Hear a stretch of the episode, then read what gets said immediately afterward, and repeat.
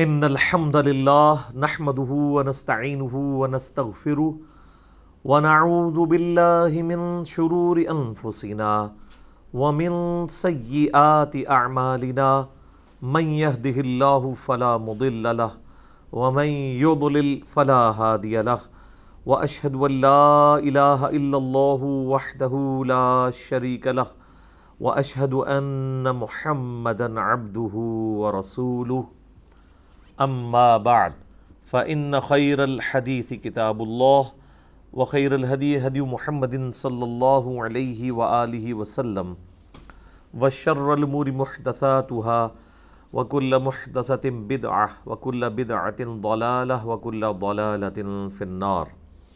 اعوذ بالله السميع العليم من الشيطان الرجيم، من همزه ونفخه ونفثه. بسم الله الرحمن الرحيم. رب اشرح لي صدري ويسر لي امري واحلل عقدة من لساني يفقهوا قولي. بسم الله الرحمن الرحيم. ان الله وملائكته يصلون على النبي. يا ايها الذين امنوا صلوا عليه وسلموا تسليما. اللهم صل على محمد وعلى ال محمد. كما صليت على ابراهيم وعلى ال ابراهيم انك حميد مجيد. اللهم بارك على محمد وعلى آل محمد كما باركت على إبراهيم وعلى آل إبراهيم إنك حميد مجيد اللهم ربنا آتنا في الدنيا حسنة وفي الآخرة حسنة وقنا عذاب النار.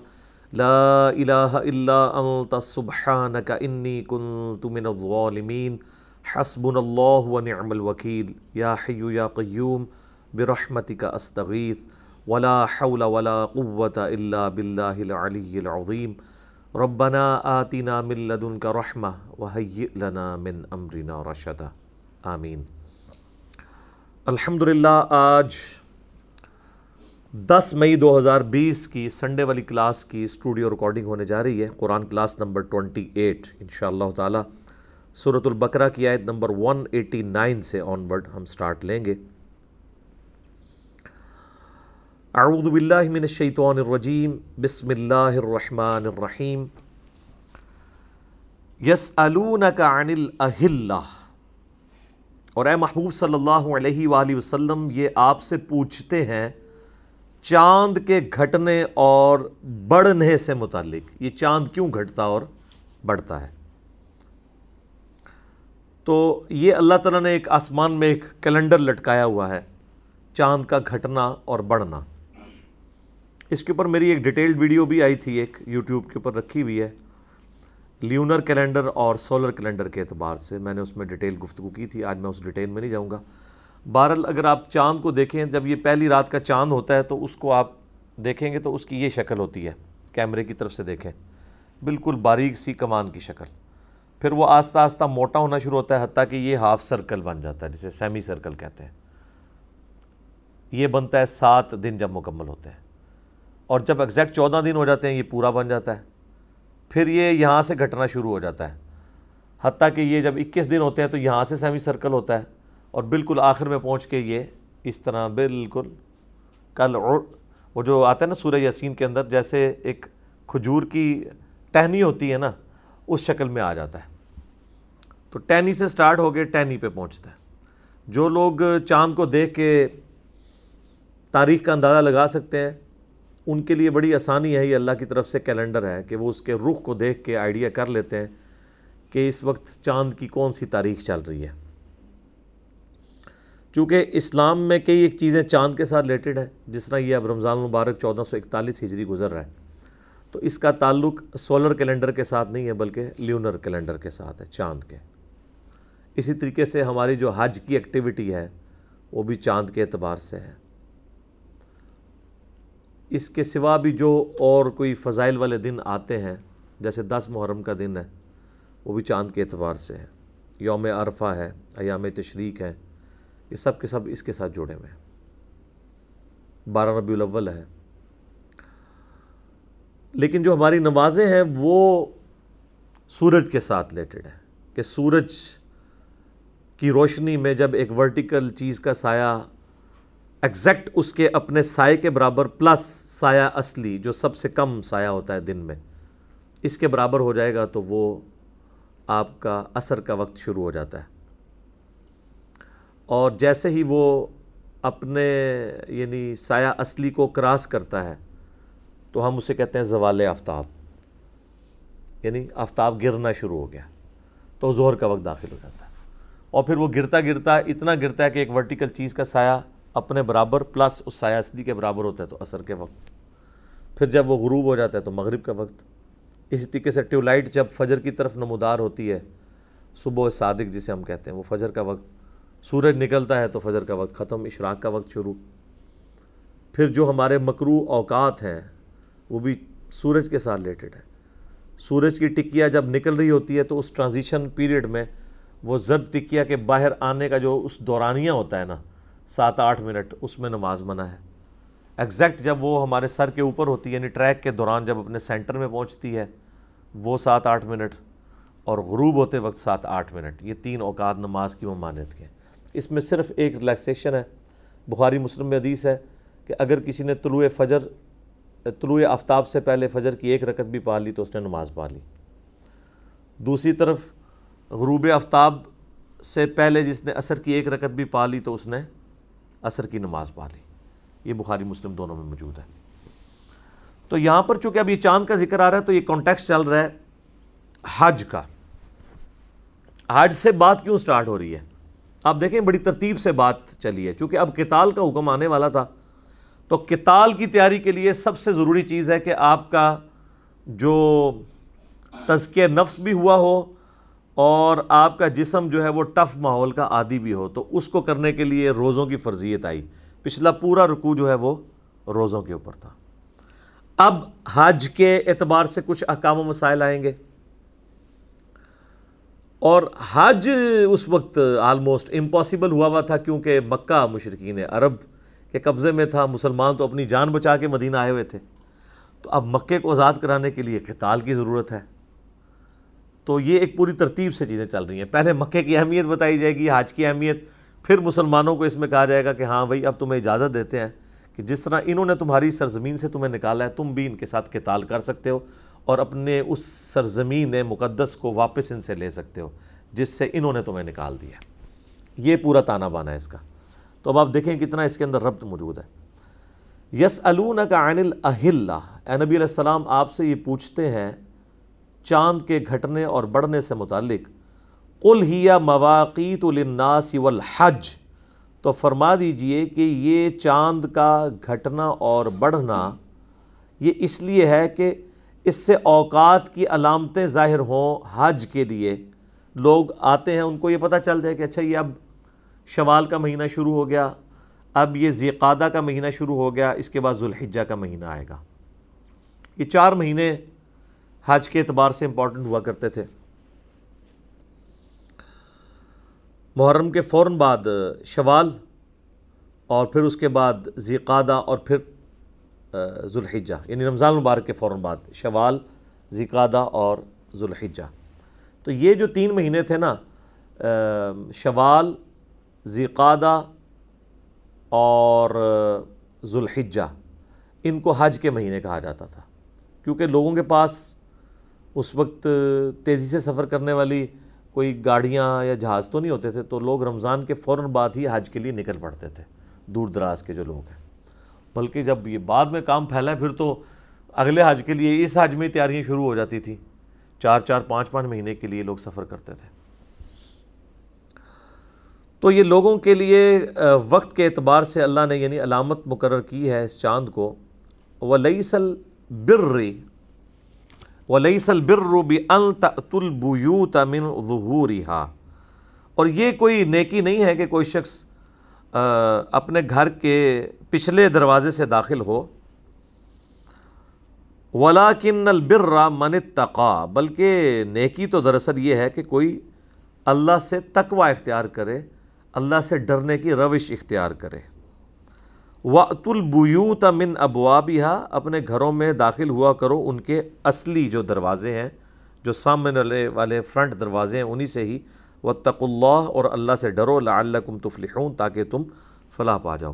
اصل میں یہ ایک ٹریڈیشن تھی وہاں پہ مشرقین عرب میں۔ صحیح بخاری میں اس کی ڈیٹیل آتی ہے کہ ایک دفعہ جب وہ اپنے گھر سے حج یا عمرے کا احرام باندھ کے نکلتے تھے نا، تو ان میں یہ عقیدہ تھا کہ اگر ہم ایک دفعہ گھر کے دروازے سے باہر نکل گئے ہیں نا، تو اب کوئی چیز اگر وہ گھر بھول گئے ہیں نا، تو گھر واپس نہیں آ سکتے۔ اور اگر واپس آئیں گے نا، تو گھر کے پچھلے دروازے سے انٹری ماریں گے۔ سامنے سے نہیں، کیونکہ ادھر سے تو ایک دفعہ نکل چکے ہیں۔ تو جس طرح ادھر بھی کئی ایک چیزیں یعنی لوگوں نے مشہور کی ہوتی ہیں۔ یعنی آپ دیکھ لیں ہمارے اسلام کے اندر بھی جو لوگ اعتکاف بیٹھتے ہیں، ان کے بارے میں ہوتا ہے کہ جن کپڑوں میں آپ نے اعتکاف بیٹھنا ہے نا انہی میں اٹھنا ہے۔ تو وہ پھر انہی گندے کپڑوں میں، پسینے، بدبودار اسی طریقے سے نہ ان کو علماء نہانے دیتے ہیں، بلکہ کئی لوگ تو ناخن بھی نہیں کاٹتے، اس میں نہ خوشبو لگاتے ہیں، نہ غسل کرتے ہیں۔ وہ کہتے ہیں نہیں، صرف فرض غسل کر سکتے ہیں، اس کے سوا نہیں کر سکتے۔ تو یعنی ایک چیزوں کو بڑا مشکل بنا کے پیش کیا ہوتا ہے۔ تو یہ پہلے بھی تھا اس طرح۔ تو اب دیکھ لیں، اسلام تو اس طرح کی ساری متس جو ہے نا، ان کو توڑتا ہے کہ یہ تم نے خام خواہ اس کو تقوی بنایا ہوا یعنی اصل جو چیز ہے، جس طرح یہاں پہ بھی ہمارے معاشرے کے اندر تقوی کی علامت جو ہے نا، وہ انسان کی سچائی، دینداری، حقوق العباد کی پاسداری، اسی طریقے سے حسن اخلاق، یہ نہیں ہے۔ بلکہ یہ دیکھا جاتا ہے اس کی داڑھی کتنی بڑی ہے اور پگڑی کس سٹائل کی ہے، بہت بڑی اور ٹوپی کتنے اونچے ترے والی ہے۔ پورے جو سامنے کے سارے جس کو کہتے ہیں نا، آپ گیٹ اپ اس کے اندر پورے کا پورا دین داخل ہوا ہوتا ہے، ظواہر کے اندر۔ تو وہ بخاری شریف میں آتا ہے کہ وہ پچھلے دروازے سے داخل ہوتے تھے۔ اور گھروں میں پچھلے دروازے تو ہوتے ہی نہیں تھے یعنی بیک سائڈ سے وہ دیوار پھلانگ کے اندر آیا کرتے تھے۔ سب کے پاس تو اتنی بڑی مکان تو نہیں ہوتے کہ جن کے دو دروازے ہوں۔ تو کتنی وہ تکلیف کاٹتے تھے اور اس کو نیکی سمجھتے تھے۔ تو اللہ نے فرمایا، یہ کون سی نیکی تم نے بنائی ہوئی ہے؟ نیکی یہ نہیں ہے کہ کوئی پچھلے دروازے سے داخل ہو۔ یا آج کے دور میں کہا جائے گا کہ نیکی یہ نہیں ہے کہ گندے مندے کپڑوں میں اتقاف بیٹھے رہو۔ بلکہ تقوی تو یہ ہے کہ تم اللہ تعالیٰ کا خوف اختیار کرو۔ اور اگر گھروں میں داخل ہونا ہے، کوئی چیز بھول گئے ہو، واپس آنا پڑ گیا، تو انہی دروازوں سے داخل ہو جن دروازوں سے تم لوگ نکل کے گئے تھے۔ اس میں کیا مسئلہ ہے؟ وَقَاتِلُوا فِي سَبِيلِ اللَّهِ الَّذِينَ يُقَاتِلُونَكُمْ وَلَا تَعْتَدُوا۔ اور قتال کرو۔ اللہ کی راہ میں ان لوگوں کے ساتھ جنہوں نے تمہارے ساتھ قتال کیا، تم سے لڑے۔ وَلَا تَعْتَدُوا، لیکن ان کے ساتھ زیادتی نہیں کرنی۔ ان اللہ لا يحب المعتدین بے شک اللہ تعالیٰ زیادتی کرنے والوں کو پسند نہیں کرتا۔ یہ جو اکثر بتایا جاتا ہے نا جی محبت اور جنگ میں سب کچھ جائز ہے۔ یہ بھی اس کے خلاف ہے یہ آیت، کہ جنگ میں بھی سب کچھ جائز نہیں ہے۔ ایک خاص لیول تک آپ جا سکتے ہیں، اس سے آگے نہیں۔ مسلم شریف میں ڈیٹیل حدیث ہے کہ نبی الاسلام جب بھی کوئی لشکر روانہ کرتے تو فرماتے کہ بچوں کو قتل نہیں کرنا، عورتوں کو قتل نہیں کرنا، کوئی درخت نہیں توڑنا۔ ٹھیک ہے، جو لوگ میدان جنگ میں نہیں آئے ہوئے، ان کو قیدی نہیں بنانا۔ یہ نہیں ہے کہ آپ نے ایک شہر فتح کیا ہے۔ تو جو لوگ آپ سے لڑنے کے لیے وہ تو چند ایک لوگ تھے۔ اب جو شہر کے اندر عوام ہے، اس عوام کو اپنا غلام نہیں بنانا۔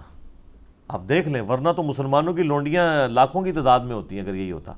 یہ لونڈیاں صرف وہ عورتیں تھیں جو میدان جنگ میں مسلمانوں سے لڑنے کے لیے اپنے مردوں کے شانہ بشانہ میدان جنگ میں آئی ہوئی تھی بارڈر کے اوپر۔ ان کو لونڈیاں بنایا گیا۔ لیکن ان کے بھی حقوق ہیں کہ جو خود کھانا ہے وہ ان کو کھلانا ہے۔ اس میں بھی کہا گیا کہ ان عورتوں کو آزاد کرو اور ان کے ساتھ خود نکاح کر لو۔ ان کو ایک آزاد عورت والا سٹیٹس دو تو یہ اللہ کے نزدیک پسندیدہ ہے۔ باقی جو اپنے علاقوں میں لوگ رہ رہے ہیں، نہ وہ غلام بنائے جائیں گے، نہ ان کی عورتیں لونڈیاں بنائی جائیں گی۔ صرف یہ ہوگا کہ وہ جزیہ دے کے رہیں گے۔ اور جیزیہ ایک ٹیکس تھا جو وہ وصول کیا جاتا تھا مسلمانوں کی جانب سے، کافروں سے۔ اس کے گیسٹ وہ ان کی حفاظت کرتے تھے۔ اور اگر کوئی علاقہ مسلمان خالی کرتے تھے، تو وہ ان کو اس سال کا جزیہ واپس کر دیتے تھے کہ اب ہماری کوئی ذمہ داری نہیں، یہ اپنے جو چار دینار ہیں، چار سونے کے سکے سال میں دیے جاتے تھے۔ یہ پاس رکھو اپنے۔ تو اس وقت کے قبائلی دور میں جب ہر وقت قتل و غارت کا خطرہ لگا رہتا تھا، چار دینار کے عوض پورے سال کی آپ کی سیکیورٹی اگر مل جائے، تو کوئی مہنگی نہیں ہے۔ اور یہ کافروں سے جزیہ لیا جا رہا ہے، مسلمانوں سے بھی لیا جاتا تھا وہ زکوٰۃ۔ مسلمان بھی ٹیکس پے کر رہے ہوتے تھے۔ یہ نہیں ہے کہ مسلمان اسی طریقے سے جو ہے وہ، بلکہ آپ کو پتا عمر بن عبدالعزیز کے دور میں جب اسلام کی یعنی حدود پھیلنی شروع ہوئی اس اعتبار سے کہ لوگوں نے اسلام قبول کرنا شروع کر دیا، تو یعنی کچھ گورنروں کی جانب سے سیدنا عمر ابن عبدالعزیز کو یہ لکھا گیا خط کہ اگر اس طریقے سے تیزی سے لوگ مسلمان ہوتے رہے تو یہ تو ہمارے جزیے کی رقم ہی کم پڑ جائے گی۔ تو حضرت عمر بن عبدالعزیز بڑے ناراض ہوئے، انہوں نے کہا نبی الاسلام کو اللہ تعالیٰ نے کوئی ٹیکس کلیکٹر نہیں بنا کے بھیجا ہے۔ وہ اللہ کے پیغمبر ہیں۔ تو ہماری تو یہ کامیابی ہے کہ کوئی شخص اسلام قبول کر لیتا ہے، بھلے اسی وجہ سے کر لے کہ وہ جزیے سے بچ جائے۔ لیکن اسلام میں جب آئے گا تو وہاں بھی اس کو زکوٰۃ تو دینی پڑے گی۔ لیکن اثر یہ وجہ نہیں تھی کہ وہ جزیے سے بچنا تھا۔ جزیہ کیا تھا؟ اس سے زیادہ مال تو وہاں کے ڈاکون سے لوٹ کے لے جاتے تھے۔ رومن امپائر کے بدماش جو ٹیکس کلیکٹر تھے، وہ آ کے لے کے چلے جاتے تھے۔ چار دینار تو کچھ بھی نہیں تھا ان کے لیے۔ مسلمانوں کے وہ اخلاق سے متاثر ہوئے کہ مسلمان اتنے اپ رائٹ ہیں۔ اتنے انصاف پسند ہیں، اتنے منصف مزاج ہیں، اس چیز نے ان کو اٹریکٹ کیا تھا۔ تو اللہ تعالیٰ ہمارا کتال کرنا ہے، لیکن حد سے نہیں بڑھنا۔ اللہ کو حد سے بڑھنے والے پسند نہیں ہے یعنی محبت اور جنگ میں سب کچھ جائز نہیں ہے۔ بخاری مسلم میں یہ حدیث ہے کہ جنگ دھوکے کا نام ہے۔ اس کا یہ مطلب نہیں کہ جنگ میں آپ نے اگر مخالف فریق کے ساتھ کوئی عہد کیا تو وہ عہد توڑ دینا ہے، وہ تو حرام ہے۔ وہ صورت الانفال میں آیا کہ اگر کافر کے ساتھ عہد ہے آپ کا، تو عہد کو اعلانیہ توڑیں گے اور اس کو بھی مطلب ایک وقت ملے گا کہ وہ بھی جنگ کی تیاری کرے۔ جب تک آپ عہد اعلانیہ نہیں توڑیں گے، آپ اس کے ساتھ گریلا وار بھی نہیں کر سکتے۔ یہی وجہ ہے کہ مولانا مدودی رحمہ اللہ تعالیٰ نے نائنٹین فورٹی ایٹ میں پاکستانی حکومت کی مخالفت کی تھی اس بات پہ کہ یہ فوجیں کشمیر میں داخل کریں۔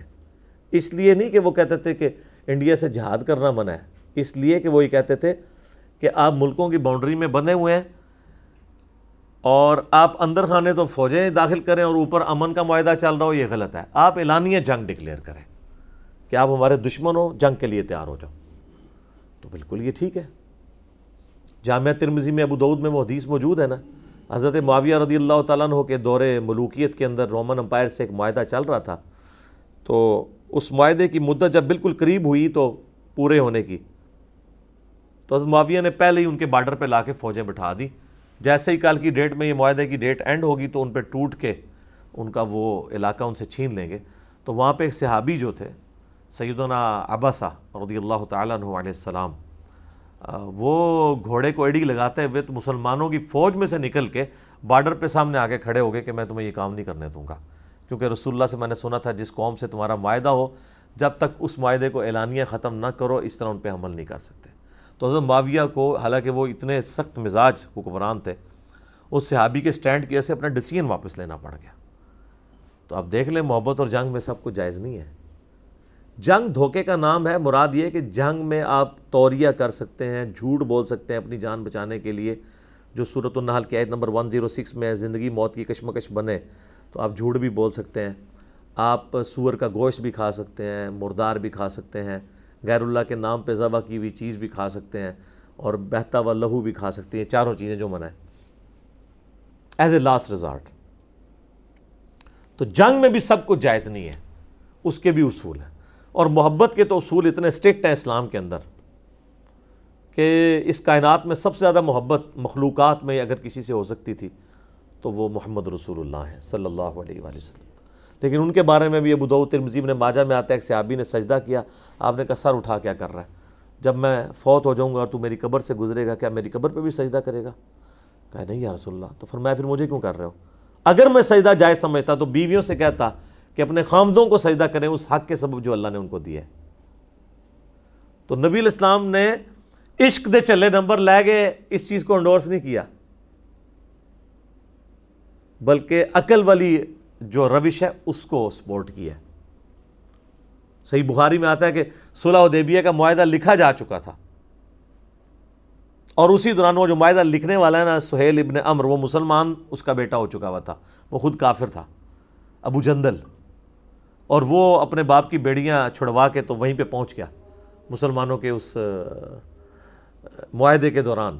حالانکہ اس وقت یہ تو ایک سمجھ لیں، بونس کے طور پہ اسے لیا جا سکتا تھا، لیکن حضور نے کہا کہ نہیں، ابو جندل صبر کرو، معاہدہ لکھا جا چکا ہے۔ حالانکہ وہ ٹرانزیشن پیریڈ تھی۔ وہ تو طے ہوا تھا کہ اگر کافروں کی طرف سے کوئی مسلمان ہو کر مسلمانوں کے پاس آیا تو واپس کیا جائے گا۔ تو وہ جب معاہدہ لکھ رہے تھے، وہ اس کے بعد تو مسلمان کو ہو کے نہیں آیا تھا، وہ تو پہلے کا مسلمان تھا، وہ تو اس دوران ہی آ گیا تھا۔ اگر ٹیکنیکلی دیکھا جائے، وہ اس معاہدے میں لائن نہیں کرتا تھا، لیکن حضور علیہ السلام اتنے اپ رائٹ تھے کہ کسی دور کے درجے میں بھی میرے اوپر یہ الزام نہ لگے کہ یہ عہد کی پاسداری کرنے والے نہیں ہیں۔ کیونکہ قرآن میں سورہ بنی سیل میں ٹین کمانڈمنٹس میں آیا کہ عہد کی پاسداری کرو، تم سے عہد کے بارے میں پوچھا جائے گا۔ اور مسند احمد کی حدیث ہے کہ جو عہد پورا نہیں کرتا، اس کا کوئی دین ہی نہیں ہے۔ تو نبی علیہ السلام نے جنگ میں بھی خیال رکھا، ابو جندل کو سہیل ابن امر کے حوالے کر دیا۔ حالانکہ صحابہ کو اس وقت بڑا غصہ آ رہا تھا کہ یہ ظالم شخص جو ہے وہ اس کے ساتھ جا کے یہ کچھ کرے گا۔ لیکن ظاہر ہے صحابہ تو سمے نہ ہوتا نا یا رسول اللہ جو آپ نے کہا مان لیا۔ ٹھیک ہے اذانیں شروع ہوگی انشاءاللہ، بقیہ کی کلاس اذان کے وقفے کے بعد انشاءاللہ۔ ہاں جی اذان کے وقفے سے پہلے ہم صورت البقرہ کی آیت نمبر ون نائنٹی کے اوپر ڈسکشن کر رہے تھے۔ اور اللہ تبارک و تعالیٰ نے قتال کے حوالے سے کچھ گائیڈ لائنز مسلمانوں کو دی ہیں کہ ایک لمٹ کو آپ نے کراس نہیں کرنا۔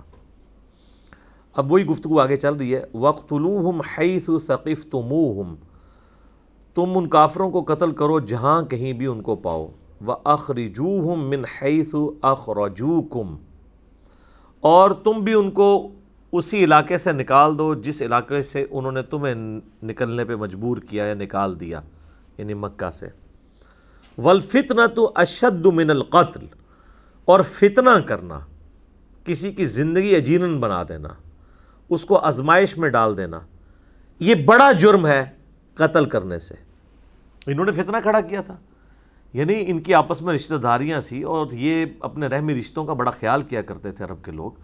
لیکن جب اسلام کی باری آئی تو انہوں نے مطلب ہر چیز کو بال طاق رکھ دیا، یہ چیز نہیں خیال کی کہ ہمارے رشتہ دار ہیں، ہم طریقے سے ان کے ساتھ سلوک کریں، ان کی جائیدادوں پہ قبضہ کر دیا، ان کو ہجرت کے اوپر مجبور کر دیا۔ تو اللہ تعالیٰ نے مسلمانوں کو اجازت دی کہ اب عدلے کا بدلہ ہوگا، لیکن لمٹ کراس نہیں ہوگی، جتنی انہوں نے تمہارے ساتھ کیا تم اتنا ان کے ساتھ کر سکتے ہو۔ اسی چیز کو نبی الاسلام نے بنیاد بناتے ہوئے پھر جو قریش کے قافلے تھے نا، ان کے اعتبار سے ان کا مال لوٹنے کی مسلمانوں کو اجازت دے دی اس کے ایکویلنٹ جس کی وجہ سے پھر غزوہ بدر ہوئی تھی۔ ابو سفیان کا تجارتی قافلہ آ رہا تھا نا، چونکہ ظاہر ہے انہوں نے مکے میں ہتھیا لیا تھا مال، تو صورت الفال میں ہے کہ اللہ نے اپنے نبی علیہ السلام کے ساتھ یہ وعدہ کیا تھا کہ دونوں لشکروں میں سے ایک لشکر ملے گا۔ تو اکثر کی رائے یہ تھی کہ ہمیں ابو سفیان کا لشکر لوٹنا چاہیے، کیونکہ وہ ہے، تجارتی قافلہ، اس میں کوئی سیکیورٹی گارڈز کوئی نہیں ہے۔ نہ ہتے ہوں گے، ہم فوراً کر لیں گے۔ لیکن صورت الفال میں آتا ہے، اللہ تعالیٰ تو حق کا حق ہونا اور باطل کا باطل ہونا ظاہر کرنا چاہتا تھا۔ اس لیے تو مسلمان چاند ایک وہ ڈنڈے اور تلواریں تھوڑی سی لے کے نکلے تھے کہ وہ تو ایک تجارتی قافلہ لوٹنا تھا۔ اللہ نے کہا، نہیں، میں تو اب تمہیں لڑواؤں گا ان کے مسلح لوگوں کے ساتھ۔ ہزار کے قریب وہ لوگ آ گئے، یہاں پہ تین سو تیرہ ہیں، وہ بھی نہاتے ہیں۔ یہ نہیں تھا کہ ان کے پاس تلواریں یا کوئی اونٹ ہے ہی کوئی نہیں تھے کہ وہ مطلب وہ لے کے نہیں آئے، اتنے غریب تھے۔ نہیں، تھا وہ بس نکلی کیٹاسٹرافک کنڈیشن میں تھے۔ تو تبھی اللہ تعالیٰ کی قدرت کا اظہار ہونا تھا نا کہ نہتے لوگوں سے آرمڈ ایک ہزار لوگ۔ وہ مروا دیے جائیں۔ وہ عربی جو جنگ جو مشہور تھے، تو پھر مسلمانوں کی داغ بیٹھ گئی۔ ان آیات کو لوگ آؤٹ آف کانٹیکس بھی کوٹ کرتے ہیں کہ جی یہ کہتے ہیں، دیکھیں جی قرآن میں لکھا ہوا ہے کہ جہاں بھی قاتل یعنی اس کو کافر کو پاؤ، نہ قتل کر دو۔ تو یہ صرف اس آیت کو اس طرح نہیں لینا ہے۔ یہ کن کافروں کی بات ہو رہی ہے؟ جو مکے کے وہ کافر جنہوں نے مسلمانوں کے ساتھ یہ۔ یہ نہیں ہے کہ آج مسلمان جہاں بھی کو کافر دیکھیں گے تو اس کو قتل کر دیں گے۔ یہ اس طرح نہیں ہے۔ اور اللہ تعالیٰ ہمارے جو فتنہ انگیزی ہے نا جو انہوں نے مچائی ہے یعنی زمین کے اندر انہوں نے فساد فی الارض جو کر دیا ہے یہ بڑا جرم ہے کافروں کا۔ تو اس سے یہ بات پتہ چلی کہ بڑے جرم کو مٹانے کے لیے کبھی کبھار قتال کرنا پڑتا ہے۔ جیسے آپ نے اگر کسی کے اپینڈکس ریموو کرنا ہے تو آپ کو نشتر چلانا پڑے گا۔ کیونکہ آپ بڑی کاز کے لیے کر رہے ہیں۔ نشتر چلنے سے تو اس سے تھوڑی تکلیف ہوگی، اتنا حصہ جلد کا کٹ جائے گا، بعد میں ریکور ہو جائے گا۔ لیکن اگر اپینڈکس اندر پھٹ گیا تو بند ہی فارغ۔ تو ایک شخص جو جان سے جا رہا ہے، اس کو بچانے کے لیے اگر اس کا آپریشن کر لیا جائے بائی پاس کر لیا جائے یا کوئی اور، تو یہ چیز اس کے لیے سود مند ہے۔ یہاں پہ بھی اللہ تعالیٰ ہمارا کہ فتنے کو مٹانے کے لیے قتال کرنا ضروری ہے۔ اور اگر کوئی کہنا کہ لڑائی بری بات ہے، تو یہ دیکھو کہ یہ لڑائی جو ہے، وہ لڑائی برائے لڑائی نہیں ہے، بلکہ فتنے کو مٹانے کے لیے اور ولفتنا تو اشد من قتل۔ من القتل۔ فتنہ جو ہے وہ تو خود قتل سے بڑھ کے چیز ہے۔ تو فتنے کو مٹانے کے لیے چھوٹی چیز کرنا لاجیکلی صحیح ہے۔ سمجھ رہی بات کی۔ لیکن اس میں بھی دیکھ لیں آپ، جنگ کے بھی اصول ہیں۔ Everything is fair in love and war نہیں ہے۔ ولا تقاتلوہم عند المسجد الحرام۔ اور دیکھنا، مسجد حرام کے پاس قتال نہیں کرنا۔ وہ حرمت والی جگہ ہے۔ وہ مکے کی سرزمین ہے۔ وہاں حرمت والے مہینوں میں تو ویسے ہی جنگ بنا تھی، عام حالت میں بھی مکے کے اندر آپ یہ کام نہیں کر سکتے۔ حتی یقاتلوکم فی۔ ہاں اگر حرم کا وہی خیال کرنا چھوڑ دیں اور وہ تمہارے ساتھ قتال کے اوپر اتر آئیں، تم سے جنگ کے اوپر آمادہ ہو جائیں، پھر تمہیں اجازت ہے، پھر تم کعبے میں بھی قتال کر سکتے ہو۔ پھر یہ نہیں ہوگا کہ بھی کعبے کی حرمت کا خیال رکھنا ہے، پھر تو کعبے کی عمر سے بڑھ کے مسلمان کی جان کی حرمت ہے نا۔ اس کی جان بچانا ضروری ہے نا۔ مسلمان کی جان کی حرمت اس سے بڑھ کے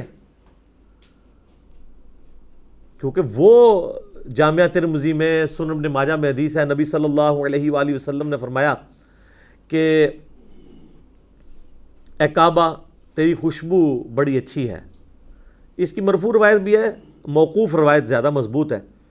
لیکن اللہ کے نزدیک ایک مومن کی دل کی حرمت یا مومن کی جان کی حرمت کعبے سے بھی بڑھ کر ہے۔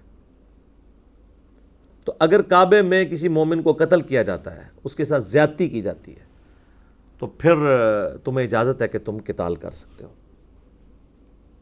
فَإِن قَاتَلُوكُمْ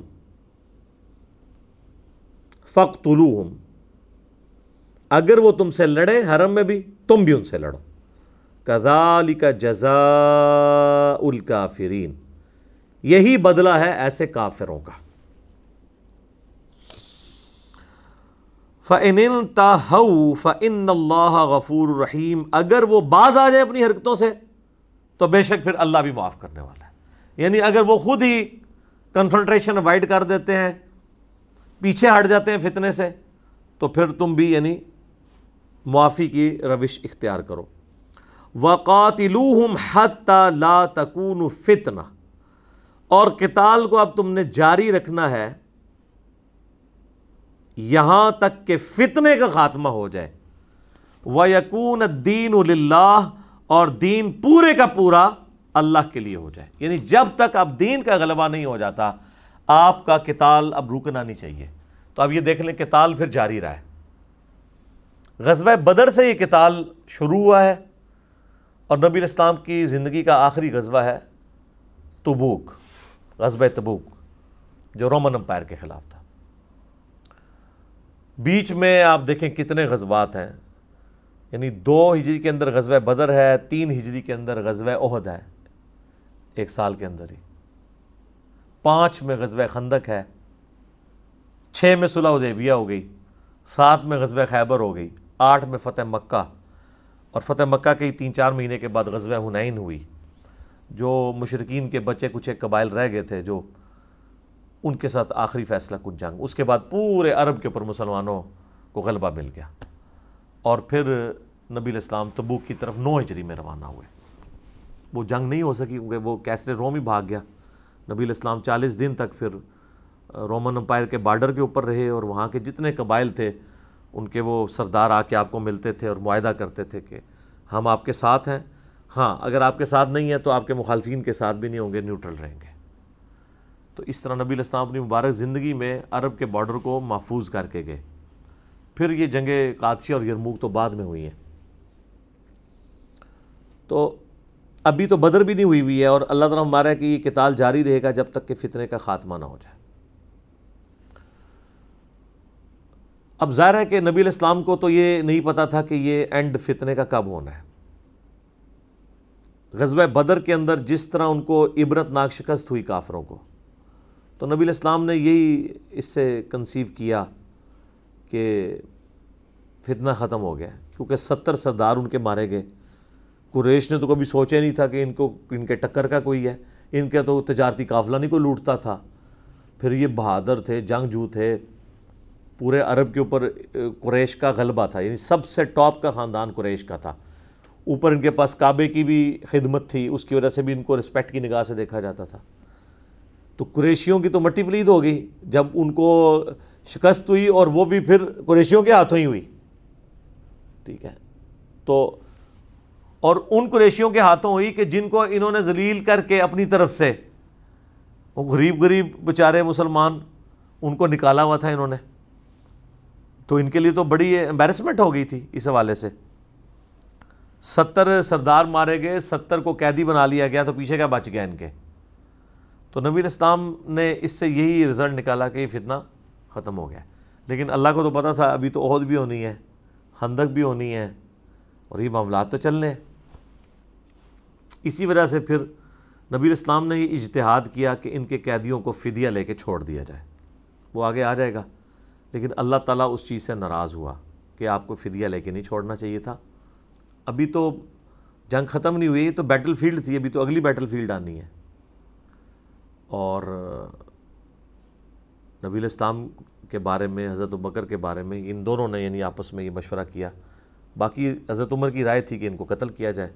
نبی الاسلام ذرا نرم دل تھے، حضرت بکر بھی تو انہوں نے کہا کہ نہیں۔ بار اللہ تعالیٰ نے حضرت عمر کی رائے کو پسند فرمایا۔ لیکن ان کے اجتہاد کو بھی غلط نہیں اس اعتبار سے کہا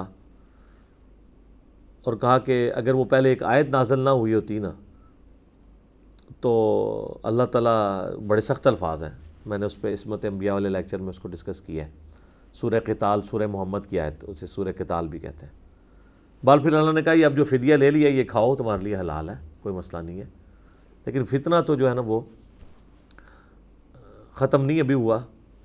اچھا اسی آیت کے کانٹیکس میں ایک حدیث ہے بخاری کے اندر۔ عبداللہ بن عمر کے پاس ایک شخص آ کے نا یہی آیت پڑھتا ہے۔ وقاتلوہم حتی لا تکون فتنتوں ویکون الدین للہ۔ کتال جاری رکھو جب تک کہ فتنہ خاتمہ نہ ہو جائے فتنے کا اور دین پورے کا پورا اللہ کے لیے نہ ہو جائے۔ اور یہ دور ہے حضرت عبداللہ ابن زبیر اور بنو میہ کی لڑائیوں کا۔ تو وہ شخص آ کے کہتا ہے، صحیح بخاری کے الفاظ ہیں کہ حضرت آپ کتال کیوں نہیں کرتے ہیں؟ آپ فتنہ دیکھ نہیں رہے ہیں؟ قرآن کا یہ حکم ہے کہ کتال جاری رکھو۔ جب تک کہ دین پورے کا پورا اللہ کے لیے نہ ہو جائے۔ تو آپ دیکھ رہے ہیں کہ مسلمانوں کے گروہ آپس میں لڑ رہے ہیں، تو آپ بھی اس کتال میں حصہ لیں۔ تو عبداللہ بن عمر کو بڑا غصہ آیا۔ انہوں نے فرمایا کہ ہم رسول اللہ کے زمانے میں یہ کتال کر چکے ہوئے ہیں۔ ہم لوگ تو کتال کرتے تھے تارک تاکہ پورے کا پورا دین جو ہے وہ اللہ کے لیے ہو جائے۔ اور تم لوگ جو کتال کرتے ہو نا تم لوگ دنیا کی محبت کی وجہ سے یہ سب کچھ کر رہے ہوتے ہو۔ یہ وہ کتال نہیں ہے۔ پھر انہوں نے کہا کہ دوسری وجہ یہ ہے کہ اسلام کی بنیاد تو صرف پانچ چیزوں پہ ہے۔ کلمہ، نماز، روزہ، حج، زکوٰۃ، جو ترتیب ہے، بخاری، مسلم دونوں میں حدیث ہے، اسلام کی بنیاد پانچ چیزوں پہ ہے۔ گواہی دو لا الہ الا اللہ محمد رسول اللہ کی۔ نماز کو قائم رکھو، زکوٰۃ دو، استطاعت ہو تو حج کرو اور رمضان کے مہینے کے روزے رکھو۔ انہوں نے کہا کہ یہ اسلام کی جو بنیادی پانچ ارکان ہیں نا، ان میں قتال نہیں آتا۔ اور پھر اس نے اگلا سوال کیا، اس نے کہا جی یہ عزت عثمان کے بارے میں آپ کا کیا خیال ہے؟ اے چھیڑخانی۔ تو انہوں نے کہا، حضرت عثمان سے غلطی ہوئی تھی اللہ نے ان کو معاف کر دیا۔ غزبہ عود میں وہ میدان جنگ جو چھوڑ گئے تھے۔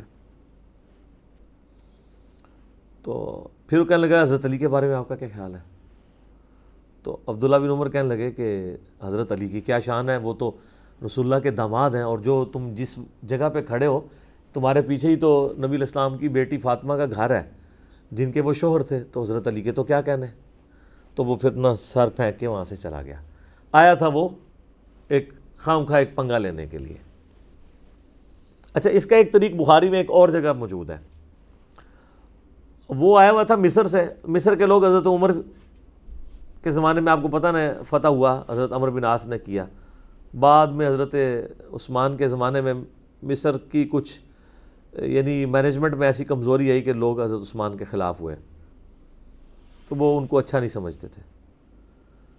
اسی وجہ سے حضرت عثمان نے وہاں کے گورنر کو ہٹا کے پھر محمد بن نبی بکر کو گورنر لگایا تھا۔ پھر آگے سے وہ سارا سلسلہ شروع ہو گیا۔ مروان بن حکم والا۔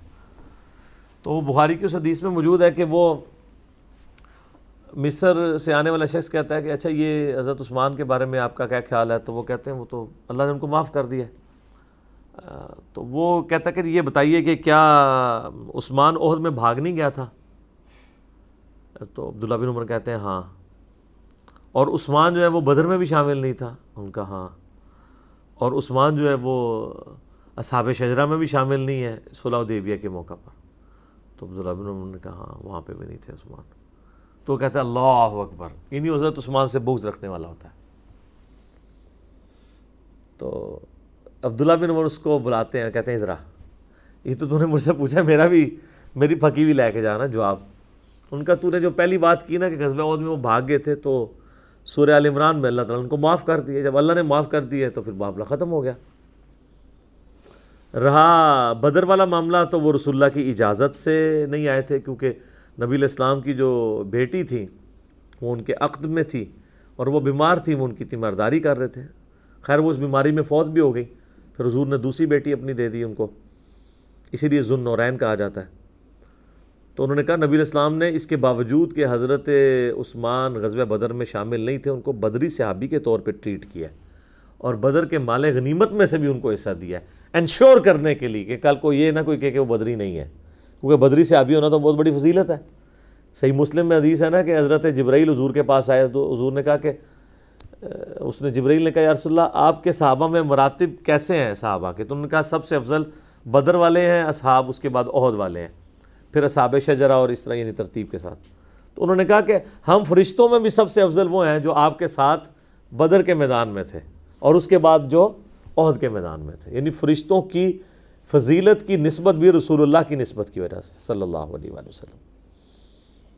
پھر ان کہا کہ تیسری بات انہیں صلح حدیبیہ کی پوچھی، تو حدیبیہ کے موقع پر تو عثمان سے زیادہ معزز شخص ہی کوئی نہیں تھا۔ عثمان کو تو نبی الاسلام نے اپنی طرف سے ایلچی بنا کے بھیجا تھا مشرقین عرب کی طرف، اور بڑی حکمت تھی حضور کی، کیونکہ مشرقین عرب بنو امیہ سے تھے۔ حضرت عثمان بھی بنو امیہ سے تھے، تو اس چیز کا خطرہ نہیں تھا کہ حضرت عثمان کے ساتھ وہ مس بیہیو کریں گے۔ کم از کم وہ خاندانی اس چیز کا خیال رکھیں گے۔ پھر کیونکہ خاندان کے اندر ہی پھر پوٹ پڑ جایا کرتی تھی۔ یہاں پہ مشہور ہوگی خبر کہ حضرت عثمان کو انہوں نے قتل کر دیا کیونکہ آنے میں دیری ہوگی وہ ڈسکشن کے دوران۔ تو نبی الاسلام نے صحابہ اکرام کو ایک درخت کے نیچے جمع کیا۔ صورت الفتح میں بھی اس کا ذکر ہے۔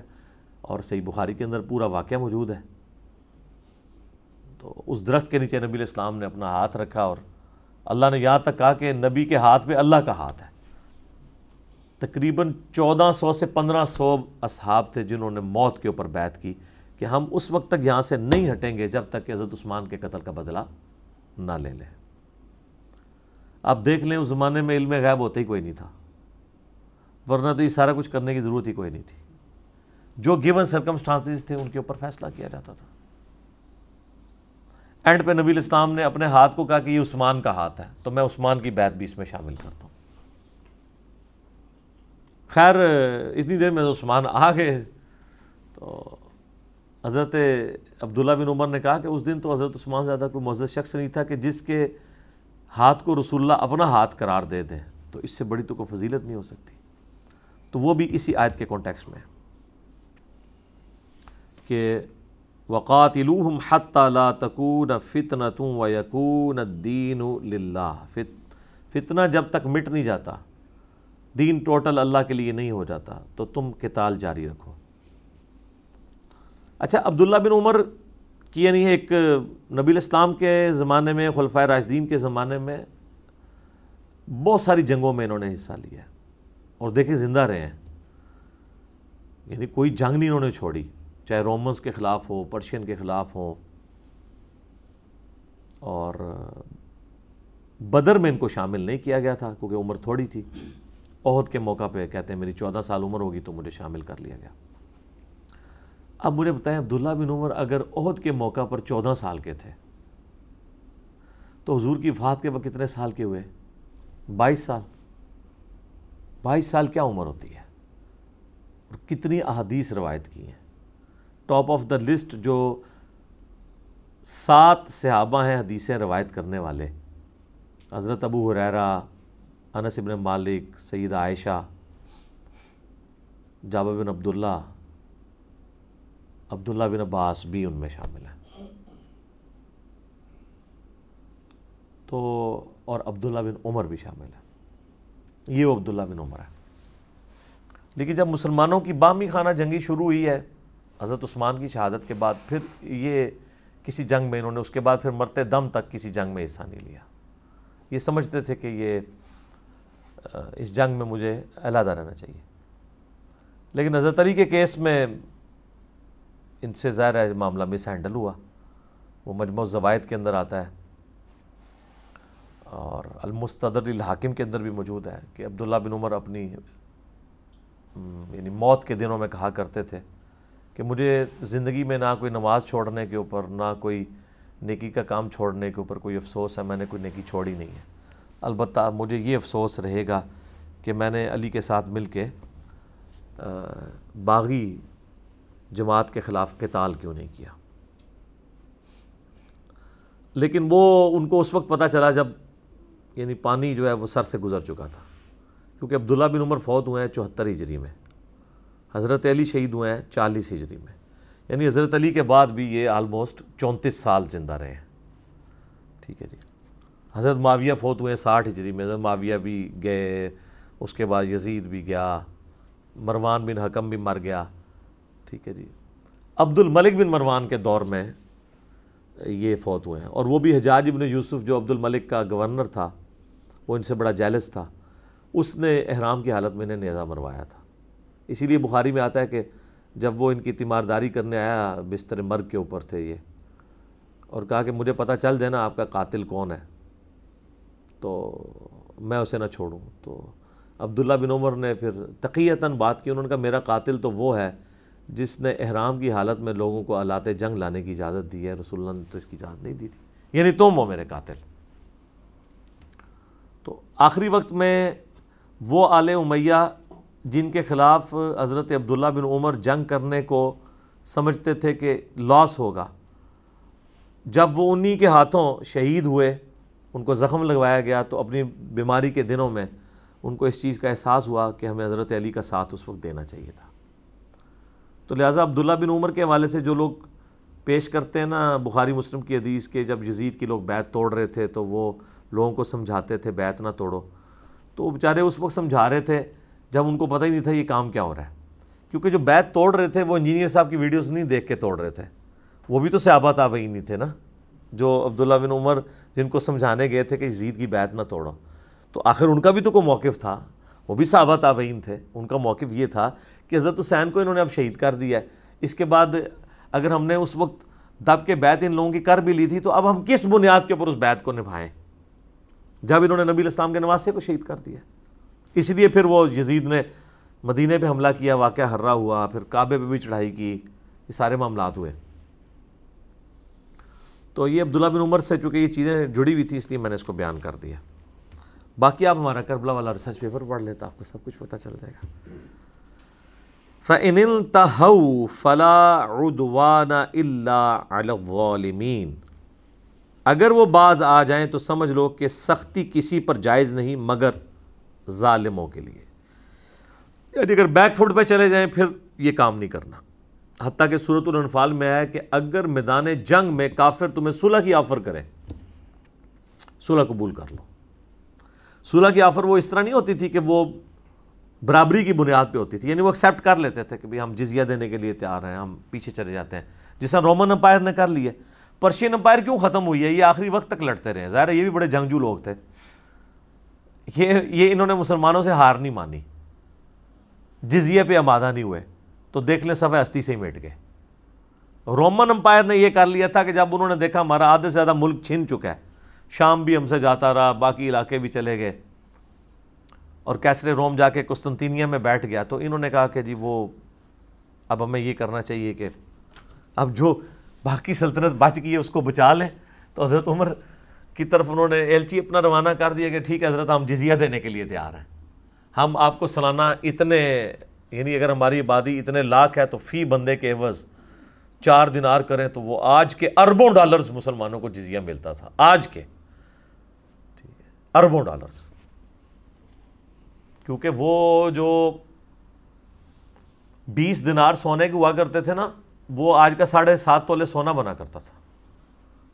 تو ساڑھے سات تولے سونا اور بیس دنار اور جہاں بیس بیس لاکھ دنار آ رہے ہوں، تو ذرا تولے آپ گننے شروع کریں، اربوں ڈالرز بنتے ہیں۔ تو اس عقل مندی سے انہوں نے رومن امپائر نے اپنی بچی کچی ساکھ جو ہے نا وہ رکھی۔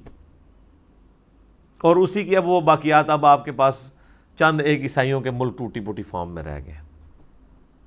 بعد میں گریٹ برٹن جو ہے وہ کیوں منا ہے؟ رومن سے ہی ٹوٹ کے وہ ایک قسم کا عیسائی تھے نا۔ ورنہ تو یہ بھی پرشینس کی طرح اسی وقت اس طریقے سے ختم ہو جاتے۔ سلیبی جنگیں جو مسلمانوں کی رہی ہیں، کتنے سو سال تک یوروشلم کی وجہ سے۔ رومنز کے ساتھ ہی رہی ہیں نا۔ کیونکہ یوروشلم مسلمانوں کے پاس تھا۔ وہ یہ اسی طریقے سے ہے کہ امریکہ جو ہے وہ معاذ اللہ کعبے پہ حملہ کر لے تو مسلمان کو چین سے بیٹھیں گے۔ وہ تو جب تک کعبہ واپس نہیں لیں گے۔ تو ظاہر یوروشلم وہ عیسائی سمجھتے تھے، ہماری متبرک جگہ ہے، مسلمانوں کے پاس ہے۔ تو ہم یہ لیں گے، انہوں نے ایک دو دفعہ کوشش کی بیچ میں لینے کی۔ وہ پھر صلاح الدین یوبی نے دوبارہ سے فتح کر لیا۔ ٹھیک ہے۔ اور پھر تو سلطنت عثمانیہ ہی پھر رہی ہے، وہ تو آپ کو پتہ ہے، نائنٹین سیونٹین تک انیس سو سترہ تک مسلمانوں کے پاس ہی رہا یوروشلم بڑی بڑی انہوں نے رشوتیں لگائی ہیں۔ سلطنت عثمانیہ کو ختم اس لیے کیا گیا تھا کہ تاکہ یہودی اور عیسائی جو ہے وہ یعنی یوروشلم کے اوپر دوبارہ سے اپنا قبضہ کر سکے۔ تو مسلمانوں نے اس کی، چونکہ مسلمان تینوں جگہ کو اپنا حرم سمجھتے ہیں، بیت اللہ کو، مسجد اقصا کو اور مسجد نبی شریف کو۔ تو وہ اس وقت جب یہ پہلی جنگ عظیم میں مسلمان جنگ ہار گئے یعنی سلطنت عثمانیہ ٹوٹ گئی، پھر یہ چالیس کے قریب ملک بنے۔ تین براعظموں پہ پھیلی ہوئی تھی۔ میڈیٹرینین سی کے سارے طرف ایشیا والا حصہ بھی، یورپ والا حصہ بھی سب سلطنت عثمانیہ کے پاس تھا۔ پھر انیس سو تیئیس میں ایک معاہدہ لکھا گیا جو اب بیس سو تیئیس میں ختم ہونا ہے۔ اس کے بعد ٹرکی جو ہے وہ اپنا تیل بھی نکال سکتا ہے اور وہ جو قسطنطینیہ کی جو استنبول کی گزرگاہ ہے، وہاں سے وہ ٹیکس بھی وصول کر سکتا ہے۔ ابھی تو اس کو عالمی گزرگاہ ڈکلیئر کیا ہوا ہے۔ اربوں ڈالرز اسے کما سکتا ہے وہ۔ تو وہ یہ جو ابھی انہوں نے ایک ڈرامہ سیریل بھی ڈب کروائی ہے ارتغل کے نام سے، ہمارے پی ٹی وی والوں نے میں تو ویسے بڑا حیران ہوں، یہ جرت کی کس طرح انہوں نے؟ کیونکہ امریکہ اور یورپ میں تو اس کے اوپر سختی سے پابندی ہے، کیونکہ وہ سمجھتے ہیں کہ اس کے ذریعے مسلمان اپنے ماضی کو یاد کر کے دوبارہ سے ڈومیننسی حاصل کرنے کی کوشش نہ کریں۔ اس کے اندر انہوں نے یہی تو دکھایا کہ سلطنت عثمانیہ کس طریقے سے بننا شروع ہوئی ہے۔ جب رومنز کے ساتھ سلیبی جنگیں بھی تھی تاتاری بھی مسلمانوں پہ مسلط تھے اور پھر اس دوران اس طریقے سے مسلمان نکلتے ہیں اور پھر وہ تین بر اعظموں کے اوپر اپنی حکومت کو قائم کرتے ہیں۔ گریجولی ایک دن میں نہیں ہوا، یہ تو دو تین سو سال لگے ہیں۔ حتیٰ کہ قسطنطینیہ جو تھا، استنبول، جس کو بعد میں نام دیا گیا، وہ سلطنت عثمانیہ کے ہی ایک پانچویں چھٹے بادشاہ تھے سلطان محمد فاتح۔ تو نویں صدی ہجری میں انہوں نے وہ فتح کیا تھا۔ تو یعنی یہ ارتغل کی اولاد میں سے ہی تھے۔ تو بات کہاں سے کہاں نکل گئی؟ اللہ تبارک و تعالیٰ نے فرمایا کہ اگر کوئی زیادتی پہ نہیں اترتا تو آپ لوگوں نے زیادتی پہ قائم نہیں رہنا۔ آپ نے معافی کی روش اختیار کرنی ہے۔ الشہر الحرام و بشہر الحرام۔ حرمت والا مہینہ، حرمت والے مہینے کا بدلہ ہے۔ یعنی حرمت والے مہینے چار تھے، آپ کو پتہ ہے نا، جن میں جنگ بنا تھی۔ کون سے؟ تین کنزیکٹو تھے۔ ذیقادہ ذوالحجہ اور محرم اور چوتھا رجب۔ اس میں کافر بھی جنگ نہیں کیا کرتے تھے۔ کبھی کرنی پڑتی تھی تو شاریہ کرتے تھے، وہ کہتے تھے، اس دفعہ محرم جو ہے نا، وہ چلا گیا ہے رمضان کی جگہ پہ۔ تو وہ پھر جس کو کہتے ہیں، کتا لال کر لیا۔ پھر اللہ تعالیٰ نے نبی الاسلام کی برکت سے اس کو آپ کے آخری حج کے موقع پہ وہ اتنی دفعہ وہ آئٹریشن پرفارم ہوئی کہ وہ اپنی اصلی جگہ پہ آ گیا۔ اس لیے آپ نے فرمایا کہ زمانہ گھوم گھما کے وہیں پہ واپس آ گیا ہے کہ سال میں بارہ مہینے ہیں، چار حرمت والے ہیں۔ اب کوئی ان کو چینج نہیں کرے گا۔ سورہ توبہ میں بھی چار مہینوں کا ذکر موجود ہے۔ تو اگر حرمت والے مہینے میں بھی کافر جنگ کرے نا، پھر تم نے یہ نہیں کہنا کہ ہم نے شریف بن کے رہنا، نہیں جنگ کرو گے۔ والحرمات قصاص۔ اور باقی جو معاملات ہیں، ان کے اندر بھی جو چیزیں وہ اسی برابری کے مطابق ہوں گی۔ جیسے کان کے بدلے کان، دانت کے بدلے دانت، آنکھ کے بدلے آنکھ۔ فمن اعتدا علیکم فاعتدو علیہ بمثل ما اعتدا علیکم پھر جو کوئی تم پر زیادتی کرے تو تم پر بھی یہ اللہ تعالیٰ نے تمہیں اجازت دی ہے کہ تم اس پر اتنا ہی معاملہ اس کے ساتھ کر سکتے ہو۔ جتنی اس نے کی ہے۔ یعنی اس سے بڑھ کے نہیں ہونی چاہیے۔ وطق اللہ اور دیکھنا اللہ سے ڈرنا و اور جان لو ان اللہ مع المتقین، اللہ تعالیٰ پرہیزگاروں کے ساتھ ہے۔ یعنی میدان جنگ میں بھی تقوی کی روش نہیں چھوڑنی ہے، ورنہ اللہ کی تائید اٹھ جائے گی تم سے۔ وہ الفقوفی سبیر اللہ اور خرچ کرو اللہ کی راہ میں۔ ولا تلقو بھی کم کا اور اپنے ہاتھوں سے اپنے آپ کو تباہی میں مت پھینکو۔ وہ احسنو اور اچھے کام کرو۔ ان اللہ یحب المحسنین بے شک اللہ تعالیٰ پسند کرتا ہے نیکوکاری کی روش اختیار کرنے والوں کو۔ اچھا یہ جو آیت نمبر 195 کا یہ حصہ ہے نا، ولا تلقو بھی کم کا اپنے ہاتھوں سے اپنے آپ کو تباہی میں مت ڈالو۔ یہ اس کانٹیکس میں بات ہو رہی ہے جو اس سے پیچھے اسی آیت میں ہے۔ وہ انفقو فی سبیل اللہ ولا تلقو بھی کم کا اپنے ہاتھوں سے ہی اللہ کی راہ میں خرچ کر دو اور اپنی جان کو اپنے ہاتھوں سے ہلاک نہ کرو۔ مراد کیا؟ جو لوگ اللہ کی راہ میں پیسہ خرچ نہیں کرتے، وہ اپنی جان کو ہلاکت میں ڈال رہے ہیں، خودکشی کر رہے ہیں۔ کیونکہ جو اللہ کی راہ میں خرچ کر رہے ہیں، وہ تو اللہ کے بینک میں سٹور ہو رہا ہے یہ ایک جنرل رول ہے۔ یہاں تو آیا انفاق سبیل اللہ پہ۔ ہر جگہ یہ اپلائی ہوگا کہ کوئی شخص اپنے ہاتھوں سے اپنی جان کو ہلاک نہیں کر سکتا۔ سگریٹ بھی اس میں آئے گا۔ نشہ بھی اس میں آئے گا۔ خودکشی بھی اس میں آئے گا۔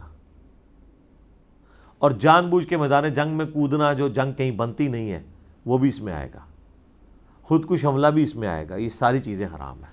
اگرچہ طویل خاص کے اعتبار سے یہ انفاق فی سبیل اللہ کے لیے کہ جو اللہ کی راہ میں خرچ نہیں کرتا، گویا وہ اپنے آپ کو ہلاکت میں ڈال رہا ہے۔ کیوں؟ وہ اپنا مال جو ہے اللہ کی بارگاہ میں خرچ کر کے ہمیشہ کی زندگی حاصل کرتا۔ بخاری مسلم دونوں میں حدیث ہے، انسان پوری زندگی کہتا رہتا ہے، میرا مال میرا مال میرا مال۔ حالانکہ تیرا مال تو وہ ہے جو تو نے کھا لیا یا پہن کر بوسیدہ کر دیا۔ باقی تو تیرے ورثہ کا مال ہے، یا پھر تیرا مال وہ ہے جو تو نے اللہ کی راہ میں خرچ کر کے آخرت کے دن کے لیے محفوظ کر لیا۔ آخرت کے دن کے لیے محفوظ ہو گیا، وہ بھی تیرا مال ہے۔ پھر بخاری مسلم میں وہ بھی حدیث ہے، نبی صلی اللہ علیہ وآلہ وسلم نے فرمایا، انسان کے تین دوست ہیں۔ دو اس کی قبر تک جا کے واپس آ جاتے ہیں۔ ایک ہی قبر میں ساتھ جاتا ہے۔ اس کے مال اور رشتہ دار، یہ قبر سے باہر باہر رہ جاتے ہیں۔ مال قبر تک جا سکتا ہے کہ آپ کو کسی بہترین سی گاڑی میں بٹھا کے تو وہاں جا کے اتار دیں۔ رشتہ دار بھی وہاں تک اتار دیں۔ لیکن قبر کے اندر کچھ نہیں جا سکتا۔